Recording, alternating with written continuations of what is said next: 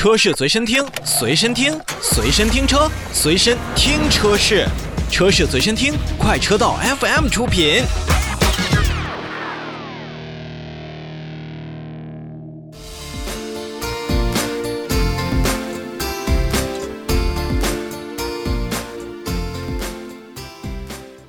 说完了几个日系品牌所召回的信息，我们接下来看一看我们国内自主品牌召回的消息。日前呢，湖南猎豹汽车股份有限公司和安徽猎豹汽车有限公司也是联合进行了一个召回计划。那么决定是在二零二一年的六月十五号就开始。召回以下车辆，第一部分是由湖南猎豹汽车股份有限公司所生产的，二零一八年八月十九日至二零一八年度十一月二十九日期间生产的部分猎豹 CS 九纯电动汽车，共计一千一百一十九辆。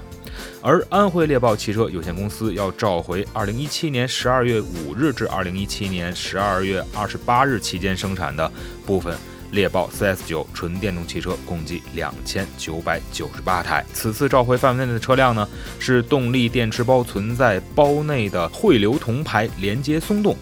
部分包内的电压和温度传感器采集线的连接点，或者是电池加热片的线速焊接点焊接并不牢固。那动力电池的电芯呢，会引发短路等等问题，在极端情况下呢，就可能导致车辆的动力电池热失控，发生火灾，存在安全隐患。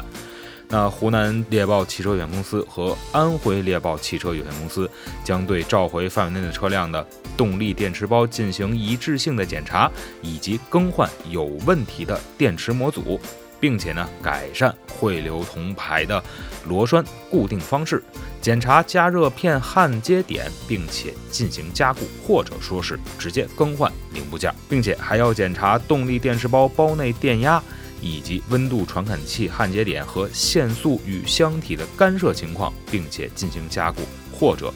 去更换问题零部件，以消除此部分的风险。那么其实呢，这次的召回活动呢，是由国家市场监督管理总局启动缺陷调查的情况下才进行开展的。那所以受到调查影响，安徽猎豹汽车有限公司和湖南猎豹汽车股份有限公司也决定采取此部分的召回，以消除安全隐患。可以说，CS 九纯电动汽车在大街面上见到的概率真的是非常的小。但这一部分的车辆存在可能失火的风险，问题还是比较大的。如果说咱们的听众、咱们的网友有这一部分车辆的车主，或者说是您身边的亲朋好友正在开着 CS 九的纯电动汽车，那么赶紧让他去附近的猎豹经销商处进行检查，以消除此部分的风险。